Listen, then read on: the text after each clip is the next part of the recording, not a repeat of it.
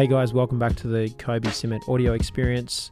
I hope you enjoy this chat I've just had with Andrew Barnett from the Safety on Tap podcast. For those of you that have been following Talking Business for a little while, you'll notice that he's been on a few times on a couple of episodes. So this was just a catch up and some really great information around trends that I'm seeing and we're seeing in business, around some of the success focus and the pivot that we're making away from certification and into our bigger worthy cause, which is inspiring improvement in 100 million companies. Uh, towards the end of the episode, we talk about the upcoming 2020 Business Summit that Best Practice are hosting in Sydney in February. So I hope you enjoy the episode. Let me know on any of my socials uh, what you loved about it and hit me up on Instagram with a message or on LinkedIn with a direct message. And uh, if there's anyone that you know that needs to be on this podcast, reach out to me and let me know, and uh, I'll reach out to them and we'll get them on. So I hope you enjoy it.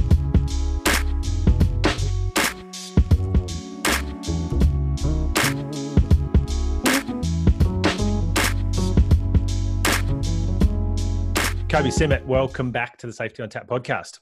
Thank you much so so so much for having me. It's always exciting to uh, jump on and uh, riff with you. Always exciting things to come with uh, the conversation, and I'm excited to explore where we go. Absolutely, and we've uh, we've, we've got a double recording of this, so uh, we have got content coming out of our ears. Absolutely. So um, I just want to welcome everybody back to Best Practice Talking Business. So we got two things going on here to uh, to produce some content. So another amazing episode. So I think Andrew, this is your third time on Talking Business with us here at Best Practice. So welcome back.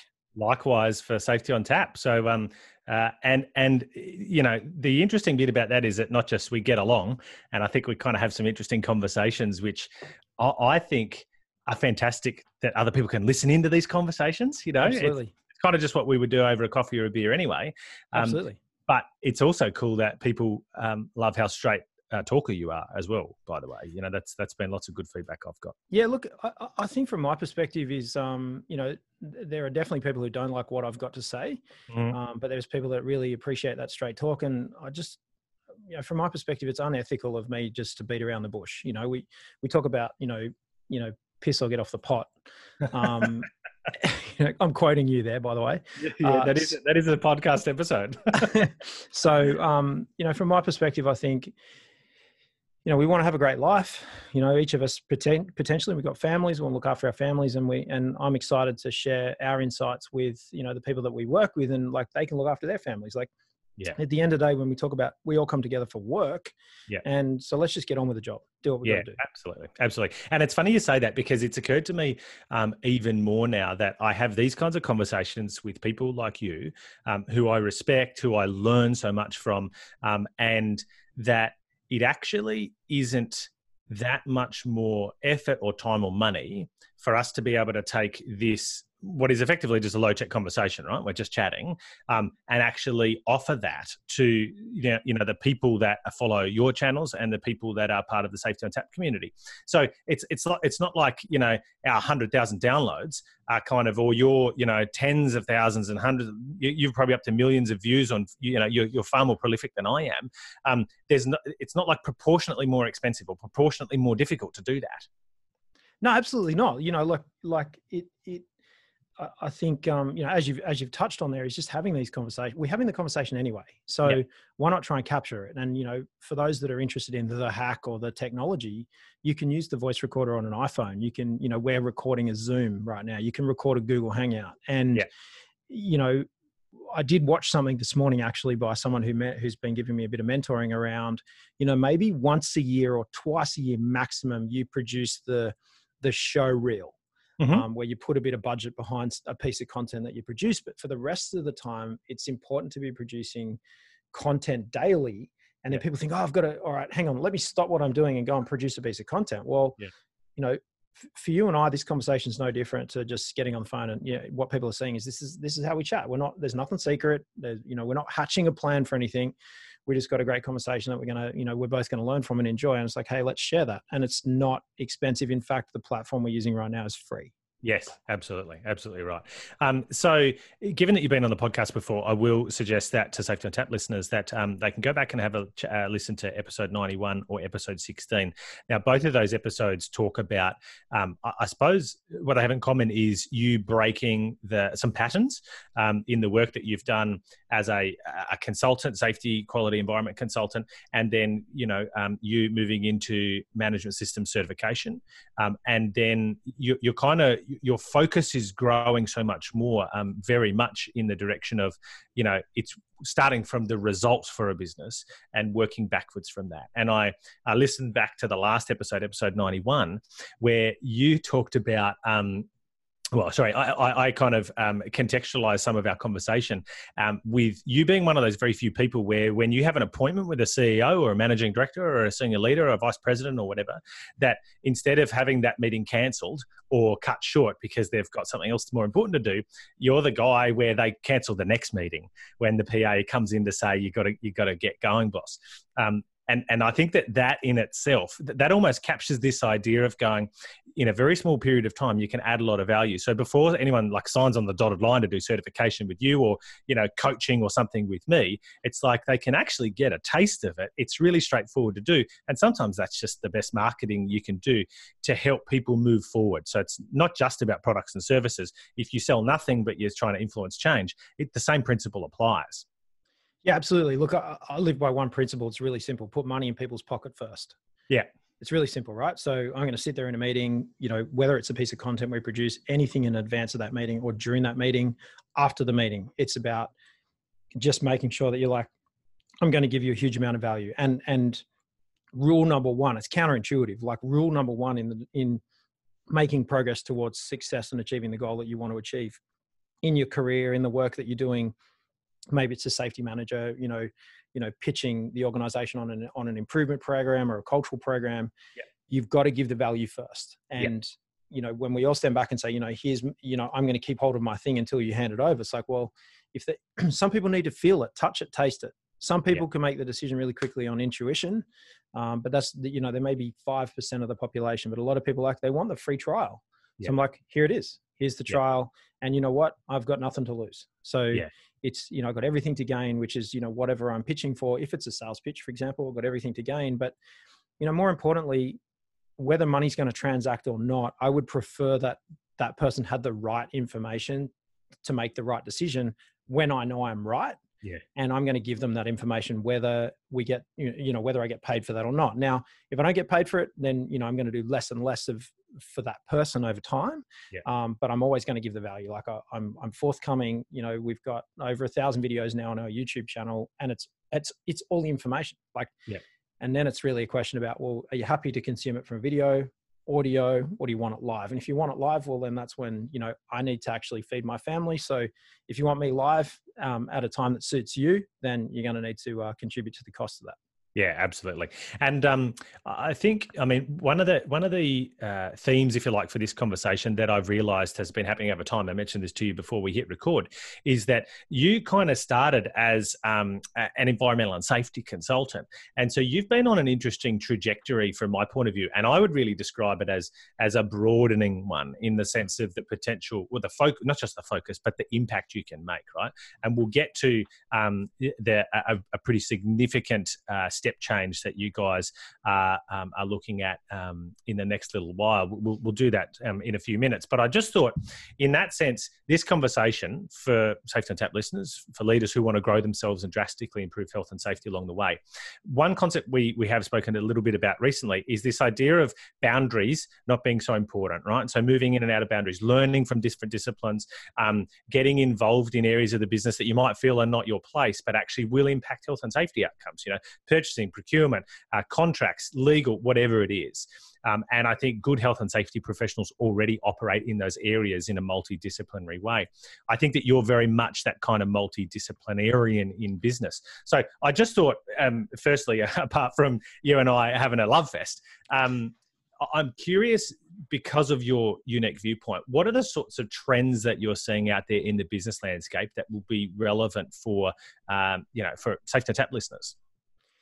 Yeah, look, I think I think the first trend that I would see is that um, we have moved away from natural pathways to promotion, uh, where you more you know you if you talked about you if you've got career aspirations as a as a safety professional um, you know to work out okay where's my next place? You know are you happy in the um, you know you know the di- the different you know if we speak specifically about safety you know maybe safety officer you know safety coordinator safety officer um, safety manager maybe a director you know and then then we know that and and and if you don't know this you know be aware that the higher you get the more generic you get. You don't get more specialized unless you start to become a specific phd professor um, you know in a in an educational institution where you can go really really like deep on a particular concept. Yep. you you know that that that you will become more generic uh, in, in, your career you and you will have subject matter experts reporting into you so for example you know as a safety ma- manager slash then director you're going to have legal reporting into you potentially mm. you're going to have industrial hygienists reporting into you. You're going to have occupational therapists reporting into you. You're going to have, you know, individual safety coordinators, officers, managers, implementers, integrators reporting into you. Then potentially, you know, human resources. What the, the probably the trend that I'm starting to really see happen right now is that the pathway to say a CEO, for example, you you a pathway is opening up because mm-hmm. we're seeing organizations right now uh, prioritize culture uh, that just as an example, I picked up the Harvard Business Review um, in uh, JFK Airport on the way out of New York on Friday last week. Uh, so I've been back in Australia for only a couple of days, and and there there is a piece. There's a really great article in this in this current edition of of HBR, which is talking about cultural metrics and what mm-hmm. what we should be looking at from cultural metrics perspective. You are placed right now in a prime position if you're in safety to look at your parallel competency in the links between safety and culture. Mm-hmm. Um, and so that trend is opening up that then leads you through to the to the ceo of the future now one of my weaknesses is i can see a long way into the future with these trends mm-hmm. you know 10 years from now 15 years from now so this is, is still very early but in terms of having boards see the value in of people the value of people is is is at a board level at the s&p 500 you know mm-hmm. on on the new york stock uh, on the wall street level yep. wall street's starting to understand that people are equally as valuable as intellectual property for the the blueprint for the for the widget you know the yeah. wh- whatever the widget might be so you know or, or the, the the the device if that makes sense and so so what is happening is that from a trend from a career perspective for your listeners is the pathway to the to the COO and the CEO is opening up. Mm-hmm. Now, okay, so what does that mean?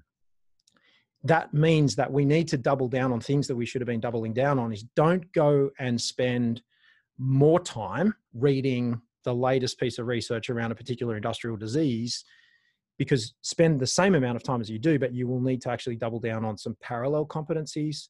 Go and learn about a balance sheet. Go and learn about the p&l yeah. Go and learn about sales. Go and learn about marketing. Now if you learn about marketing and sales as a priority you're going to be more effective at pitching your ideas for improvement. You're going to be more effective at pitching you know the influencers the change agents the blockers in the team around you in the organization and in doing that you're going to be m- more effective in delivering your your you know your goals and outcomes in your mm-hmm. organization and then you're going to be setting yourself up for opportunity now you can then choose to execute on that opportunity but uh, what I'd I'd hope that the, that your listeners and also our audience appreciate is that I don't want you. You know, one of the things that concerns me the most is that people don't set themselves up for, for opportunity because it's easier to say no to an opportunity than it is to want an opportunity and not be able to execute because you haven't built the foundations to get there. Yeah, yeah, yeah, absolutely. And pardon me, it's funny that you say that. I've been reading a little bit about um, the status quo and um, and change because ultimately that's the game that we're in, right? Mm-hmm. Results about um, being able to manage change um, because business just isn't stable anymore. So it used to be come up with something that works and then work out how to repeat it and scale it. Um, and that that that paradigm, if you like, I don't believe works in the vast majority of businesses that we're in anymore. So the reason why the status quo is the status quo is because it has massive pull, and we actually are implicitly invested in maintaining the status quo. So sometimes, you know, when you think about things like imposter syndrome or the decisions we make about what we invest um, our professional development time in, um, sometimes we're implicitly boxing ourselves in, uh, or we're telling ourselves a story in our head that you know, well, no, that can't be me because CEOs are always either CFOs or operations people. You know, like it's it's a it's, I'm not in that group, and I love the fact that you're kind of going, well, what if you could be? Absolutely. You know, if if that's your desire, like don't don't kill that opportunity because I guarantee that if you pay attention to your parallel competencies of your peers, at the very least, you know, I also forecast, you know, the the chief safety officer. You know, you know, you got chief executive officer, chief finance officer, chief revenue officer, chief marketing officer. You know, there'll be a chief cultural officer. You know, on that C-suite level, um, in, in, industries that get that specific, then that is going to be something to be absolutely aware of. You know, yeah. so it, yep. so don't don't you know, I'm going to manifest that future for you guys. So get ready for it. That's fantastic. So, um, okay, so uh, pathways to promotion, parallel competencies. I love that. What else are you seeing uh, by way of trends in business more broadly? I think um, there's a couple of things that I'm seeing specifically, you know, in terms of what we're doing right now is, you know, in terms of um, an education revolution. Uh, there's a significant education revolution that um, is is going to affect us here in Australia um, probably more so than out, you know, in, in other countries. Um, and, and that is the, the formal education levels, if you like, as statements of attainment from a, you know, a registered training organization perspective. Yeah. You and I have discussed this in the past where, you know, fragmented point in time learning, you know, uh, adjunct with where we, you know, consumption as, as required. Mm-hmm. On demand, so you know, and that's what we're doing right now. You know, we're we're educating right now. We try to make it entertaining um, and and offer a bit of charisma, and we're definitely very handsome. So, um, you know, so from that perspective, the trend that I'm seeing right now globally is a move away from very formal education structures uh, and that's predicated on a lot of educate, particularly colleges and university universities starting to price themselves out of the market. Yeah. And while I do, I personally value tertiary education and college and university education. I do value that highly.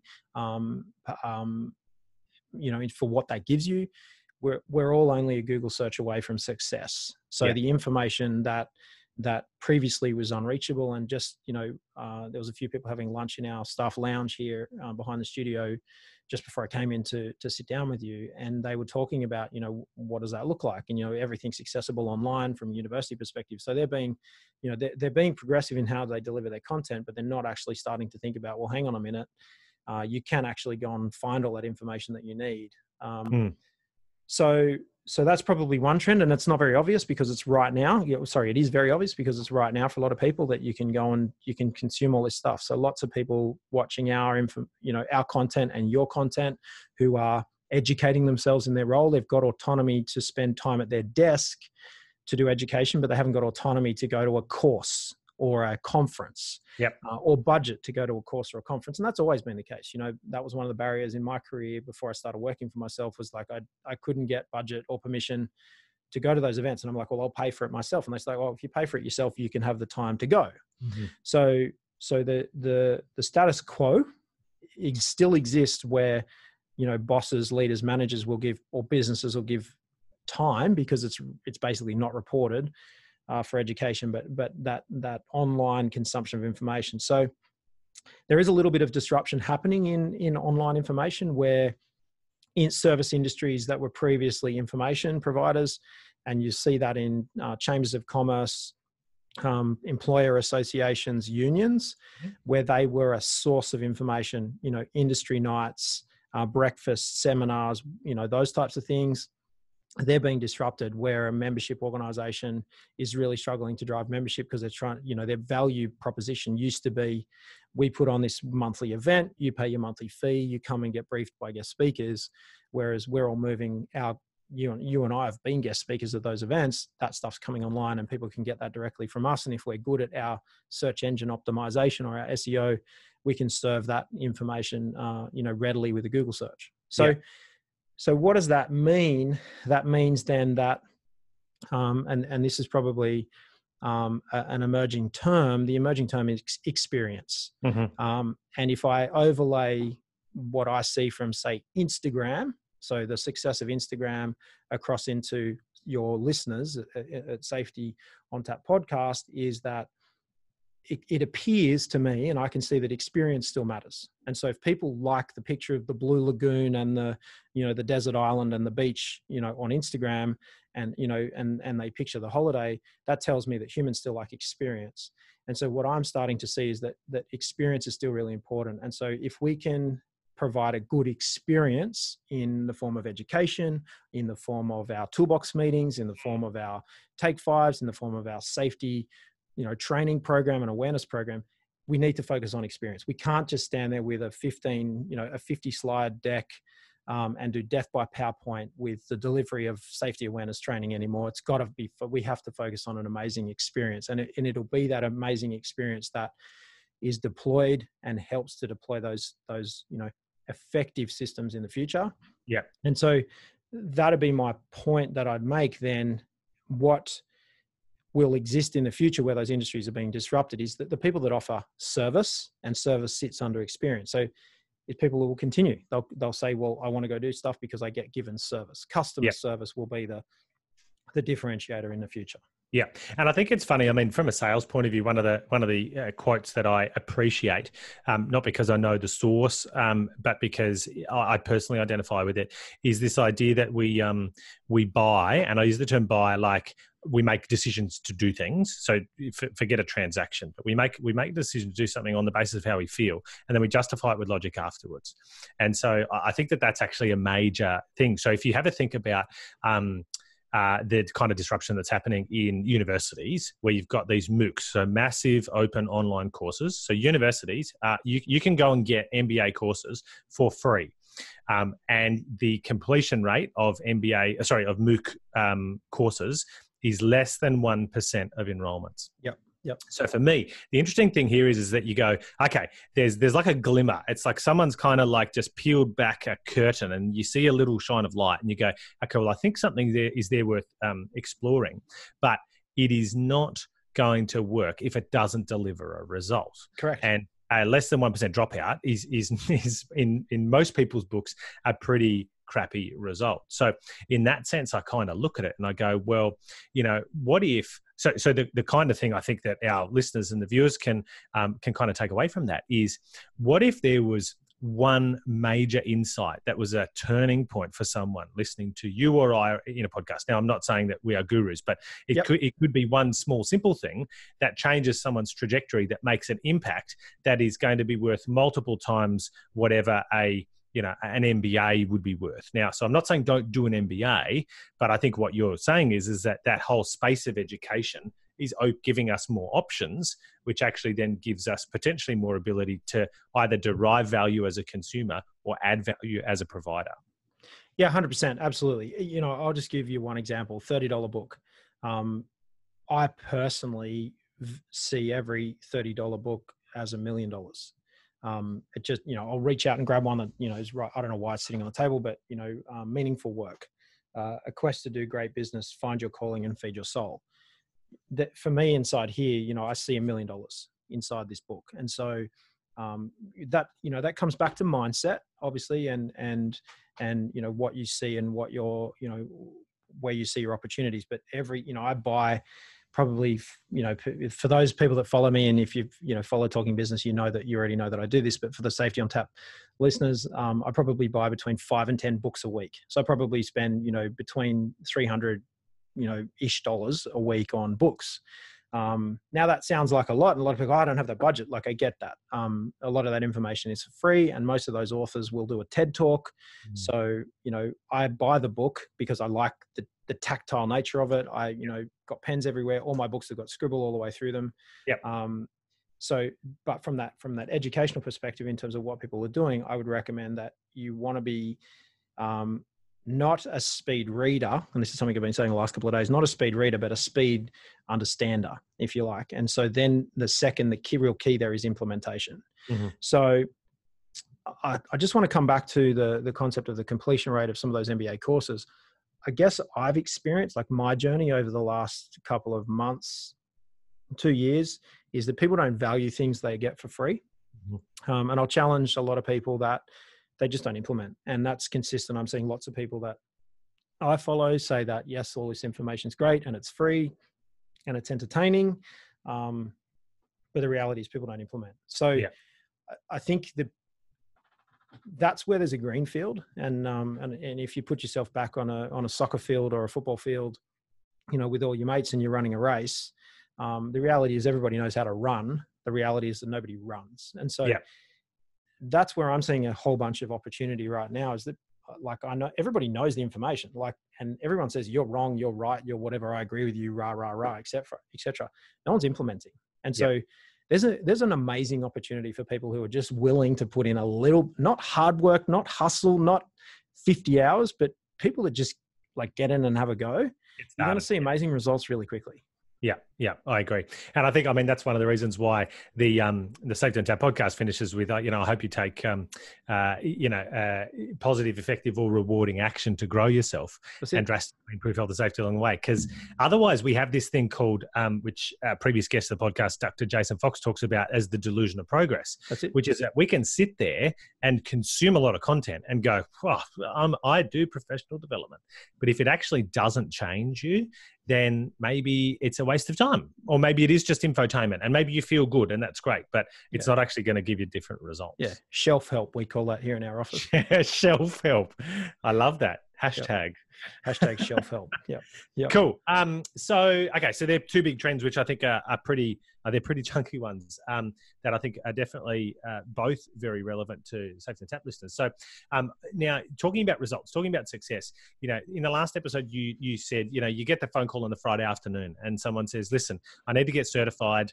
You know, when do you need to get certified by? Oh, it's Monday." You know, because I got a tender due or whatever. Um, and you and you you talked about how you make a decision about the way that you want that conversation to go. So lots of um, potentially your competitors would say, "Sure, no worries. You know, we'll scramble." Um, you were saying that you make a decision about whether or not you go. Listen, I'm not the right guy for you, but you're generous enough to say, you know, what, what is your business actually about? Like, do you want to make money? You know, do you want to go on holiday? Or you know, Mhm. so so if that's the case, let's focus on the outcomes, and then at that point in time, they can make a decision about whether they want certification to just tick a box and you know get a zero margin contract or whether they actually want to do something of substance of uh, to to get results. So um, I'm curious, what in given you know again in your certification, your in your assessment business, you cover off a lot of different areas. Um, you cover off safety, environment, quality, food, um, data. Uh, yeah, you've got you've got how many different areas of assessment? You've got lots of them. I think we counted the other day. It's about 28. 28 so so that you've got kind of a, an interesting viewpoint from lots of different perspectives with you know a thousand businesses i think was the last time you said Yeah, you're clients. about 1,200 now. Yep. so what do results and success look like for you because not all of those businesses are going to be getting the results that you know they can potentially get so what are you seeing coming out of those businesses that make you go yes like they are smashing it in any number of those areas like what comes to mind the success stories Yeah, look, there's one business that's in our network, um, and that that team, yeah, there's there's probably there's probably five that come to mind, but I'm I'm going to talk about one. I won't name names at this point in time, but they've had 200% growth in their business by just implementing what we guide them to do. It's really simple, and they're getting, uh, you know, if you if you looked at their cultural dashboard, uh, getting a great cultural vitality result uh, with their team, uh, a great say a great level, high level of safety performance, um, uh, very driven towards their environmental outcomes, and then on the top line revenue, um, you know, I think the last count was 200%, but I, I think they're probably, if I, I haven't checked in with them for a couple of months, but they're probably sitting at 300%. So healthy financially, uh, you know, th- th- they're playing into all of the things that are our, our purpose. You know, we're, we're inspired to help organizations to grow so that they're amazing for everybody involved. Um, and that is, you know, you can plug that into safety, you know, cybersecurity, environmental management, revenue, quality, you know, net promoter score, whatever that might be, balance scorecard, if you want to Yeah. use that terminology.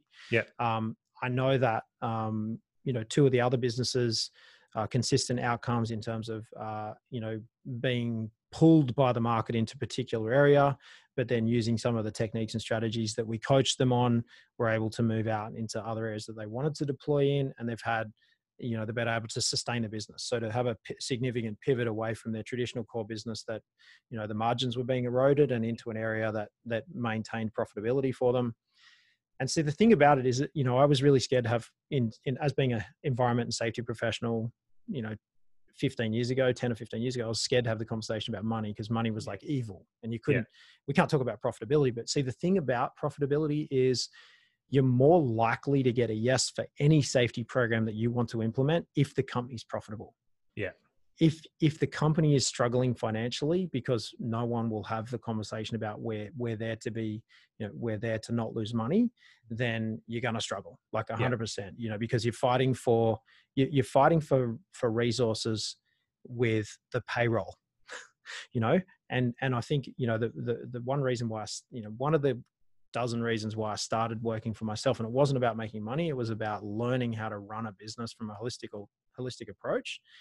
And I was like, well, why can't we get approval for these programs that we want to run? Because they're going to solve a safety, a massive safety, like literally, you know, we were putting programs in place to address the potential for fatalities. Yeah. And we couldn't get budget for it. I'm like, well, why are we fighting with that? And then I realized, well, hang on, you know, you, you go fast forward 15 years down the track. Oh, I get it.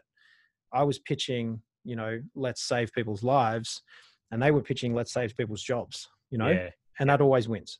Yeah. So, um, you know, there's a lot of people out there that sort of have that, you know, they get frustrated and they vent to the business. You know, they won't spend any money on the whatever the program is, um, but but but taking that one step back and and deploying some empathy to the directors and saying, hey, you know, just try it. Try deploy a little bit of empathy to what the directors and say, look, I put myself in their shoes what are the things i'm trying to manage you know and and why and it, you know i see the numbers now at the level that i'm at in our organization and i would say 5% of businesses are profitable out of yeah. out of the businesses we're working with the rest are just reactively walking in every morning checking email and reacting to what's in that email inbox mm-hmm. that is everybody in the company and and that's really where that's that's one of the real drivers as to why we started the business coaching business next practice was to really help those organizations that reached out to us and said look we know you guys we've seen what you guys did. Can you just can you give us some tips and tricks as to what you've been doing in a tough market? Like certification is a tough market. It's commoditized. It's cutthroat. You know you, you know don't come to us if you want the cheapest price. Yeah. come to us if you want growth you know? Yeah. and there's guys out there that you can go get your tick you can put your bit of paper on the wall you can get your tender um, and you can continue to react. Um, and like you said, you know, we're not we're not the guys, and we do get those phone calls with every Friday at four o'clock. The phone rings because it's a tender due Tuesday. It's been going that same way for fifteen years. Yeah. And um, and they're like, yeah, we got a tender due. I'm like, well, why do you want us? You know, why do you want to talk to us? And you know, they call us because we we're good at SEO and you know the internet and social media, um, and and we get the leads that way. But I'll ask the question, you know, why do you want to tender on that work? Yeah. As you said, they'll go in at zero margin. And I'm like, well, why is your client asking you to get certified? And they won't have thought about that. They'll be like, yeah. oh, we just want to meet the tender requirement. I'm like, well, yeah. let's have a think about that. You know, what, what is what does it mean? What is it? Is it meaningful for you? And mm-hmm. you know, it is a pathway to improvement. It's one of you know when you look at a map, there's always you know a dozen different paths to get to your destination. Some are a scenic route, and some are the direct freeway. You know, the four lane, six lane freeway um, I can give them the four lane freeway straight to their, um, you know, to their uh, to their destination, but they've got to go fast. Yeah. Um, and and sometimes the scenic route is more enjoyable, and so. And I think, and I think the thing that's jumping out of me out of that story is this idea that when you start to focus on the outcomes and you start to work backwards, you're changing the frame of reference automatically. Like most people work forwards, and if you work backwards, then um, what it enables you to do is to open up different parts of your mind. So what what you're effectively doing there is taking people through what um, what the the Boffins would call a double loop learning process. So you go, well, let's actually identify explicitly the beliefs and assumptions that you're using in this situation, and often people just haven't ever really thought about it. So they might go, well, I'll get the cheapest quote for my certification because that's what I need to tick a box because I'm just thinking about this eating into any margin that might be left, you know, or the the future lifetime value of this customer if I get in first time, right? If you frame it that way, then yeah, sure, you know, low, low price is is the logical way to go. But if you actually have a look at it and go, well, what if we actually boost boosted your profitability or your you know growth by five percent? Like what what would that number look like? And then let's frame it as an ROI, and you have a different conversation. Now, the funny thing is, is that you can do that in safety. You can do that with Absolutely. people you can Absolutely. do like like you can apply those things in context. And i it really that i the thing that you said there the the limiting um, belief really about like oh money money's bad or whatever. It's like i think you know the better the more we understand about money the more literate we can be and have those conversations. And Absolutely. you don't have to know the answers but simply be curious. I think the it'll open up different pathways for you in your your own individual journey. Yeah absolutely. Look at you know in the the you know the trendy word at the moment is empathy. Um um, but you know, deploying that towards yourself and just saying, well, you know, look, you know, I, gave all of our technical guys a, a, book called "Sell or Be Sold." I'm like, you know, the title of the book is "Sell or Be Sold." So, you know, get on the front foot. Like, you know, you're going to buy a new car, or you're going to buy a house, or you're going to buy groceries at the supermarket. You're either selling because you're you're saying exactly what you want or you're being sold to. Yeah. And so i wanted them to be educated and have that parallel competency about you know how to identify when you're actually you know the you know the unethical salesperson is pitching to you something that you don't actually need or want and doesn't solve any problems for you just to yeah. extract your you know your cash your hard earned cash. So you know and and that was met with a little bit of hang on a minute, you know, this guy's crazy. Why, why am I teaching technical safety and environment professionals to, um, you know, to be, to be salespeople? I'm like, well, I don't want you guys to get ripped off. Like you work really hard for your money. Like I want you to know that you, I want you to be able to go and negotiate the best deal and see through and see, you know, everybody, safety professionals, you can rate them on from zero to 10. Some are zero, some are 10, some are two, three, four, five. And hopefully they're on listening to, you know, your listeners uh, five and above and on the journey to 10. You know, that's part of their self self help and, and education and personal development. And and you can rate salespeople in the same way. And so, you know, I I now because I've I've you know come from being a, a environment and safety professional um, bachelor of applied science in environmental management with a sub major in occupational health and safety um, and I've I've had to train myself to be a salesperson. Mm. And now I understand. I see the matrix. I'm like, oh my gosh, like I can see people selling. I'm like, right, well, you're not very good, and I can yeah. I can walk around you now. So I'm selling to them instead of being sold to. So that's you know that's where I want people to be really starting to think about the concept of um, you know a, a, team of people we see swimming for example. You'll see in the olympics it's coming up in japan shortly. Um, you'll see the olympics and you and you've got people swimming in lanes and they're swimming you know you'll have the relay or the medley if you like. But um, just picture you know your team have to swim to the end of the pool and each lane is going to be a different swimming style. They're going to be breaststroke and freestyle and backstroke and butterfly um, I think it's important to be able to learn to swim those other strokes mm. so that at least you can understand how much work your, other teammates have got to put in. Yeah. And then you, as a team, you're going to be more successful because yeah. you can help each other. Yeah, I agree. And I think that, I mean, again, uh, I'm personally thinking about a situation I'm in at the moment where some listeners will know that um, that I'm doing some um, work in uh, some pretty large scale, potential large scale change in health and safety in the agriculture sector. And, um, and I have been pulling my hair out um, because uh, some particular stakeholders in relation to uh, priorities, leadership, and money, um, they just don't get it. You know, like I've got this idea, blah blah blah, and um, and to that extent, what I've realised is is that my frustration um, about prog- what I think progress should look like, first of all, isn't having empathy for the people, the stakeholders I need to take along for the journey, and second of all, it isn't freaking working.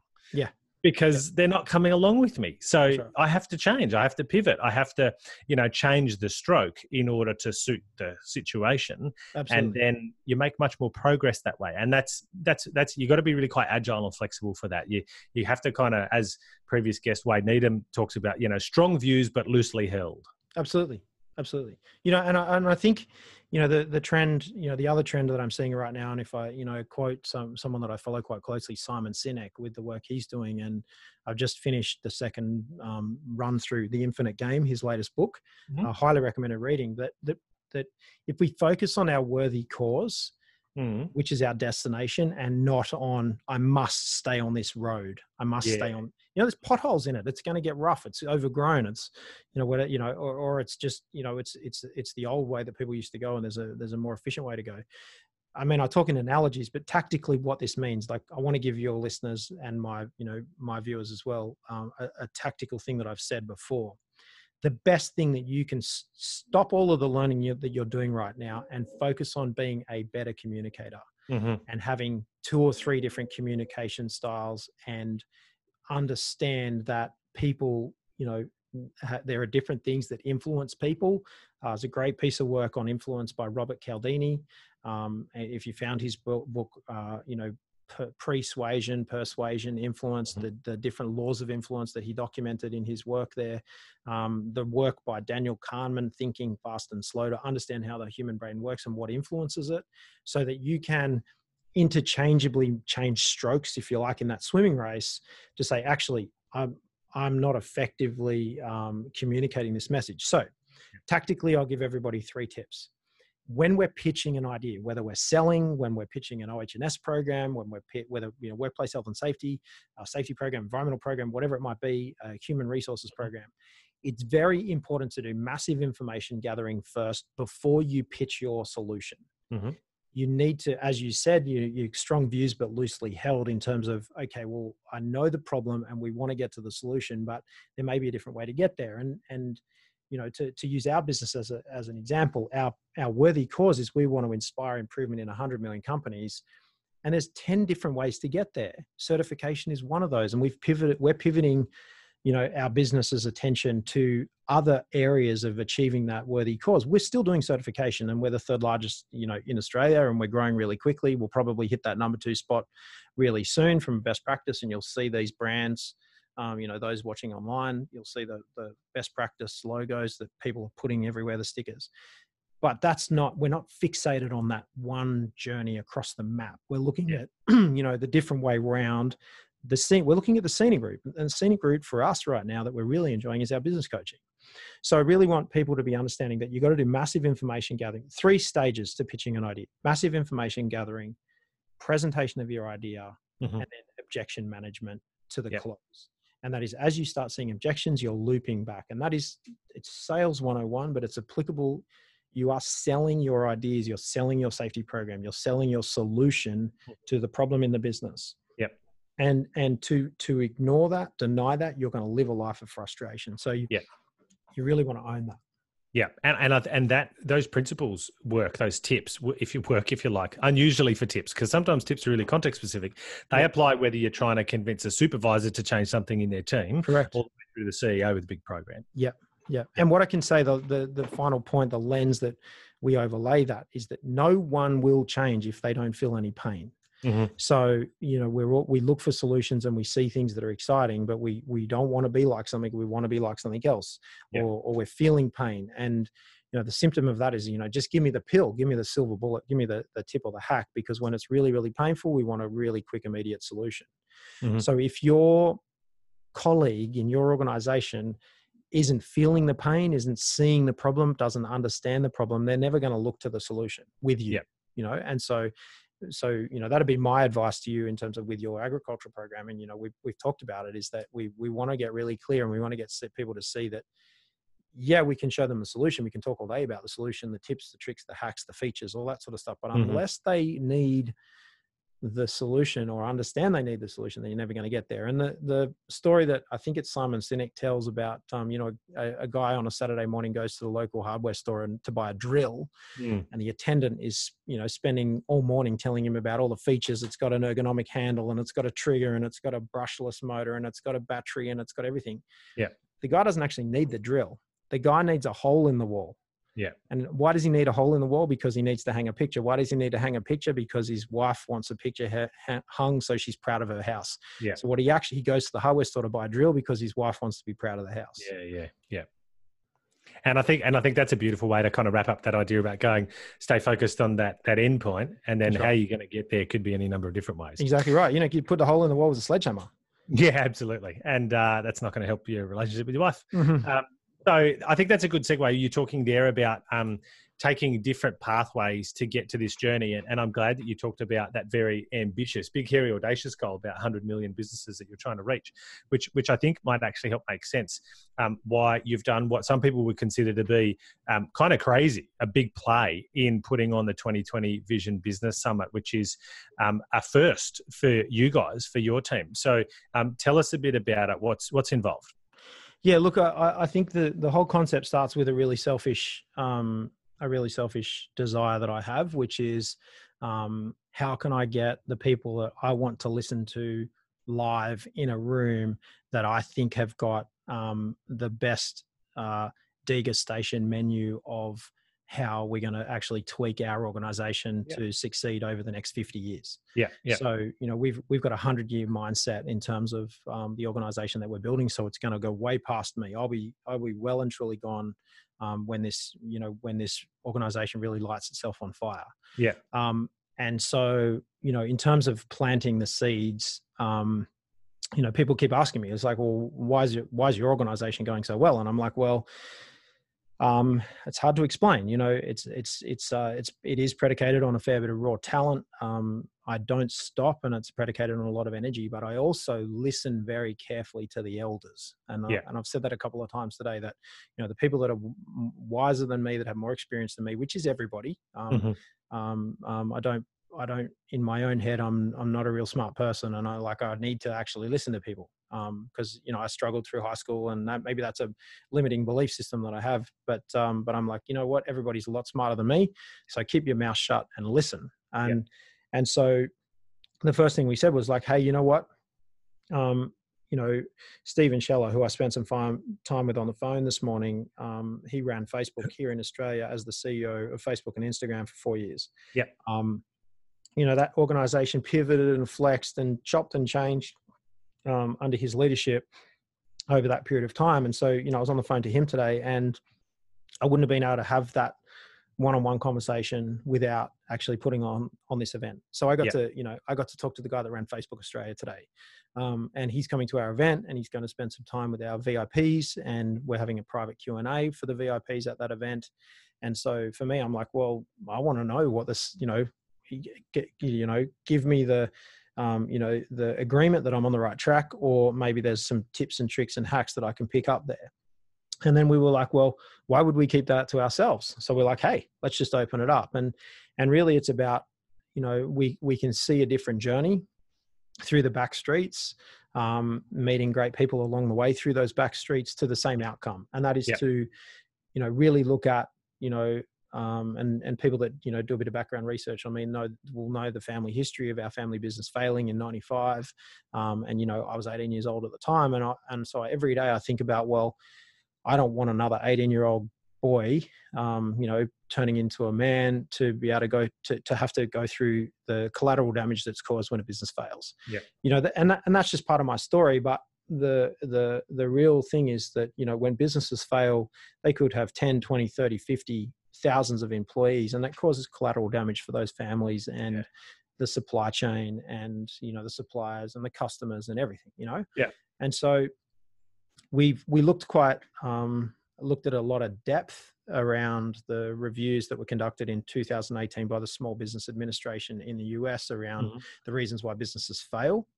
Um, when you flip those 50, um, you know, the top 50 reasons why businesses fail into should we focus on these to succeed? The answer to that yeah. question is yes. And then we said, well, let's put on an event where we get people into a two day intensive environment where we bring in 14 speakers and we say, let's have a detailed conversation where we're going to give people a minimum of 14 gold nuggets to take back and park in their business with some real practical tips on things to implement that give parallel competency to safety or customer satisfaction or environmental management or whatever that might be. You know, yeah. Um, we're well known in the industry for you know a lot of people like what we're doing. Um, we got quite a high net promoter score but i focus on the people that don't enjoy the work that we've done for them. And this was about saying hey when i really look at someone who makes a complaint to me about um, our service and we get complaints i'll be open and honest with everybody i really look at it and then i typically will see that they're often not in a growth mindset. And yeah. so um, they're, they're i'm happy to take the blame but it's often the case that um, you know I'll take 100% responsibility uh, for for everything that goes right and everything that goes wrong. If you want to claim the success, you've got to claim the loss. Yep. And so in owning the loss, I went, well, hang on a minute, maybe there is a different way to do this. And so we said, well, let's put on an event. Um, of course, those great people that are coming to speak uh, all do unique bespoke programs. Um, Tulsi Vandergraaf, as an example, she was recently on one of our Talking Business episodes a great person to help with difficult conversations. She worked for the Industrial Relations Commission. She's all over the conversations that need to take place before you know employment goes pear shaped and you have unfair, yeah. unfair dismissal. Mm-hmm. So, how do we learn from that? Can, I said to her, you know, is there a way of having a successful conversation? Absolutely. So, well, how do we have everyday successful conversations with our team so we can deploy success instead of being on the defense um, yeah. and worried about whether we're going to get unfair dismissal? Um, you know, so um, Ita Buttrose, uh, she's she's right at the pointy end of the media right now. Um, Which is a coup. Like I just I just have to say, you know, having Ita Buttrose as uh, from the Australian business landscape point of view, um, arguably one of the strongest female leaders in business probably of in Australia's business history. Like that's phenomenal. Absolutely. You know, that was, you know, we worked hard. You know, I got, I feel the, you know, the hair on the back of my neck lifting up because we, you know, we've, she's, she's, and I spoke to her last week. You know, I spent time on the phone. I was in New York and, and we had a group phone call to, to just talk about the event last week. Um, and, you know, she's had to pivot and change in an ever changing media landscape where we've moved from, you know, hardcore Packer, um, Cleo magazine, um, you know, Channel Nine, um, you know, you know, into the social media landscape. Um, you know, she's, you know, she's sitting there now as the chairperson of uh, of the Australian Broadcasting Commission, and you know, I'm fascinated by the fact that you know those guys are looking at their digital landscape. You know, they've got journalists that are agitators in the industry. Mm-hmm. Um, you know that that have got you know very very cult like followings. They've got uh, you know one of the most successful uh, podcasts. Uh, the ABC now has got one of the most successful podcasts in Australia. Mm-hmm. Excuse me, in terms of daily listeners. Yep. Weekly listeners, I apologize. That's all on, by the way, that's on mindset and thinking. Um, I, I, personally know the lady that um, that runs that. She's the partner by the chance of our COO here, Greg Jewson.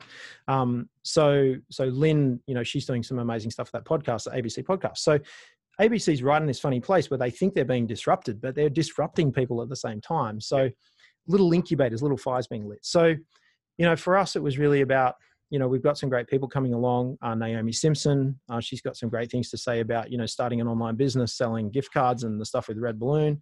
Um, you know, pivoting and on, and on, and on Shark Tank. So she's she knows about businesses, business ideas, startups, growth, success at that early stage. Exactly right. So, you know, I, I needed to go really big with this event because I needed to make a really big impact on changing our brand away from being best practice certification to best practice.biz. Um, and that's this, you know, I don't know if you guys can see who are watching on camera, the, the, the t-shirt I've been, been sprouting. Um, you know, we've made some mistakes in the last two years. I think probably one of the biggest mistakes we made was the branding on our magazine, uh, certified. Um, so, you know, we went, yeah, because that's cool not what it's about that's not what it's about at all. Like that's exactly right. Everyone's like, you know, there's nothing about certification in this magazine. Um, so we're, you know, we're changing the name of the magazine to Infinite. Um, you know that you heard it here first. I just let the cat out of the bag. Hey. Be announced. So, so um, safety on tap listeners, just I let them. You know, everyone told me to be quiet about that announcement anyway. so you didn't. You don't don't tell anybody. Just keep that secret. Um, so um, that's me, my big mouth. But um, yeah, look, I, you know, for us, it was about making that big impact. Um, you know, we've la- we launched two years ago, we launched our next practice business coaching business because we're finding that we could achieve better outcomes for business improvement with coaching. Yep. And we could also have that conversation with the client. We could say, look, you know what? I honestly don't think certification is going to solve your problem. Um, you, you're not going to make profit out of that project that you're pitching on. You're going to spend, you know, a lot of your, you know, business development team and marketing team's time writing that tender and you know and and and and it's still you're a one in four or one in five chance of winning yeah. um, we can deploy the same amount of effort and energy to improving profitability across other parts of your business yeah. and we can make your existing business more profitable uh, without losing money you know on a on a bet that you're going to yeah. win some work yeah um, we can help you build a strategic planning process so that you can actually strategically plan to chase that customer um, instead of reacting to a tender that comes up you can actually start to identify those things as they come in the pipeline build a proper robust strategic planning process. So if they say no just give me the certification. I'm like well that guy over there is going to give it to you probably half the cost of us. Um, you'll That's get the a thing on the door. do right? Yeah you know? Yeah, yeah. so so, um, so, for this event so you got some pretty amazing speakers uh, in the lineup. Yeah. Um, you talked about 14 amazing nuggets takeaways insights that are going to come from this. T- tell us a little bit more um, about how you've brought the event together, because you mentioned about this VIP thing too as well. So yep. this is something that's on my mind, right? And yep. so I'll tell you what I'm thinking. Um, I I think that people who people who lead by bringing other people together, curating communities of people, um, are phenomenally brave. Um, and I try and do that at a very small scale, and you're doing it at a very significant scale in this event. Um, and so it's not just about the content and the people who are there, but it's about the way that it comes together. So tell us a little bit about how this is going to be um, delivering a better result for the people who come, how it's going to be different from what else is out there. Yeah, look, I think I think the first thing is we've specifically curated people who are, are impactful communicators. So the the lens of selection has has been around. You know, we're really thinking hard about you know how people are influenced. So so you know the, the individual speakers are you know tested in a way of their ability to be able to speak. So it wasn't just anybody. We've had tons of people reach out to us. I want to go on your stage. I want to talk at your event. I'm like, that's great. Show me your video, your TED talk, your whatever that might be. And if I didn't pick something up myself personally that I could use in my business, then it was a no. Yeah. Um, and, and, and I've probably, we've probably had a, you know, I've probably been through 200 um, potential speakers. Mm-hmm. Um, because as you know because it's a point in time that that that's a challenge so there was a number of speakers that we couldn't get um, based on time and you know some of the secret speakers that we're chasing for next year so we're not going to you know the listeners can uh, sit in suspense around um, i have a moonshot speaker that um, we hope to get for uh, for our 2021 event um, who I'm really excited um, uh, about that particular speaker. And he's don't rub it well. in. You're going to keep it a secret, okay? I'm going to keep it a secret. Like, um, like, and for me, that's that's you know, for me, that's a career goal. But um, but I think you know, in terms of the first thing was to to make sure that I got personal impact for our business or our team. Um, so yeah, I'm talking I, but but definitely you know of, of the people here at Best Practice as you know as they were involved in curating the speakers, I'm like, was that person impactful for you? What'd you get out of it, et cetera, et cetera? And like, I got this, this, and this. And you know, you're you're coming to to join us for the event, and you know, your episodes on our Talking Business uh, um, uh, playlist on our YouTube channel have been probably some of the most played by our internal team. Um, you know, on on some of the contact con- concepts that you talked about. So. Mm-hmm. That was sort of that was rule number one. Rule number two was um, was this this concept about um, when we sit in an event, we sit in isolation. Like we're sitting in a chair and we're in isolation and we're in our own mind and we're in our own thoughts. And so um, I've I have been to a you know conferences, a lot of conferences over my career, and I found that we can sit and listen, or we can sit and manly write notes. Uh, but actually, to be mindful and pre- very present in the moment is very difficult because you're like, wow, oh, hang on a minute, I've got to write that down. And I've got to listen to this and listen to that. So um, we we've deployed at one level because uh, it's a bit of effort to to put this together. Is is that the presentations are going to be recorded um, and they're being made available for our VIPs in our online training academy. So. Mm. You'll be able to be there and present and mindful in the moment, and then come back into into our online training platform and actually consume that, reconsume that content. So all the speakers will be lined up. Some of them are contracted that the content's only available for 120 days, and that was in some of the because they don't want their um, their their keynote speakers that that they that, you know they're paid to deliver. They don't want that stuff out in the marketplace because that's their IP that they sell, yep. and I respect that. Um, but that was really about you know a small piece of come and join it live mm-hmm. and then if you come and join it live we'll make it available online after but not before and not exclusively so you can't buy this stuff online we yep. won't be selling it um, and so people, but it, but specifically for the VIPs, the people that genuinely understand that the more, the bigger the investment that they make, the better the return they're going to get. And it's yeah, nothing, yeah. it's not even different to buying shares. You know, if you know that there is uh, an investment that you can make, um, then then and, and your return is going to be you know a multiple of that investment, then make a bigger investment. Um, yeah. So I recently spent hundred thousand dollars on a um, on a program that I participated in. Uh, I had a number of people from the business involved in it, and it's had a massive impact on our business. Mm-hmm. So, and that's just a classic example of that. That investment's a no brainer. So I'm going to actually put more money into it, um, yeah. and that's paying massive dividends. So those those are probably the two high level things that you know there's some standard parts to this it's 14 speakers it's a big ballroom in a hotel Um, you know, we're, we're we're we're making sure we put the right elements in in terms of lighting and music. Um, that it's not just just your dry stuffy conference, um, and really it's taking that modern approach. Um, you know, you know to to media. We're going to obviously produce a lot of social media content, so people will see a lot of hype around the event right now, and then they'll mm. see you know what happened at the event in terms of the show reel afterwards. Um, but really, it's about making the effort and the commitment to say, actually, I'm really, really busy.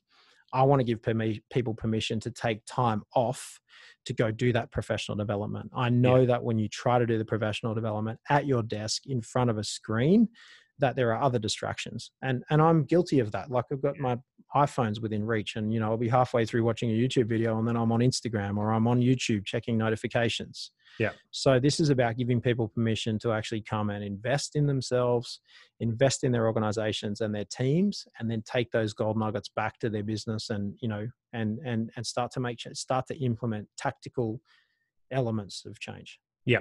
So if there are people who are um, like the Safety on Tap audience is mostly people who have health and safety in their title, mm-hmm. although not exclusively. And I'm, I'm, I'm hearing more and more people who are like, I run this big company here and I listen to your podcast or whatever. I'm like, wow, that's cool. Um, so, so that, that's probably a niche audience. Um, mm. and you've got um, an audience that's, that's more diverse, but still you've probably got people who are specialists in environmental management or data security, absolutely, whatever it is. Um, now this is, this is quite a broad business conference. So what do you say to those people if they're thinking about it going, oh, well, what am I really going to get out of it? You know, is it going to be too broad? Is it going to be too vanilla? Is it not going to be specific enough for me? Yeah, look, I, I, I was chatting to um, a very close mate of mine the other day who, who you know, we're talking about. He's like, "Oh, the conference looks amazing." I'm like, "Are you coming?" He's like, "No." He says, um, "He says I'm Alec. I'm, oh, that's fine." I'm like, "Okay, cool." Um, he says, "No, I'm allocating my learning development time to understand everything there is to know about procurement software um, okay. um, at scale this year." I'm like, "Cool." I'm like, "Great." How many people in your team? He's like, "50." I said, haven't you got someone that can do that for you? He said, no, no, no, I want to go and do it. And I said, dude, that's not the best use of your time. Um, and I said, unfortunately, you're going to be one of those statistics. The fourth, the fourth reason out of the top 10 reasons why businesses fail is inadequate management skill. And so, you know, that mate of mine, like, you know, it's okay because he, you know, he he sidles up next to me at the street drinks, or you know, he's one of my neighbors, and he'll come up next to me, you know, pick my brains, and he gets to do that about once a month. So he'll probably get the content, you know, for so free over the next time without you realizing you were coaching. Yeah, he's clever. That's right. Yeah, um, but um, you know, and he's and he's a great guy. But I, I think that the, you know, the most important thing there is to be considering that, you know, for the most part, we're all on a career journey to be leading and influencing people whether yeah. we've got direct reports or not we're part of a team. And this the if there was one core theme through everything that we're talking about is to build your skills of influence. Yeah. And build your ability to communicate to just if you did one thing you simply watched the speakers who have all had career success in different areas.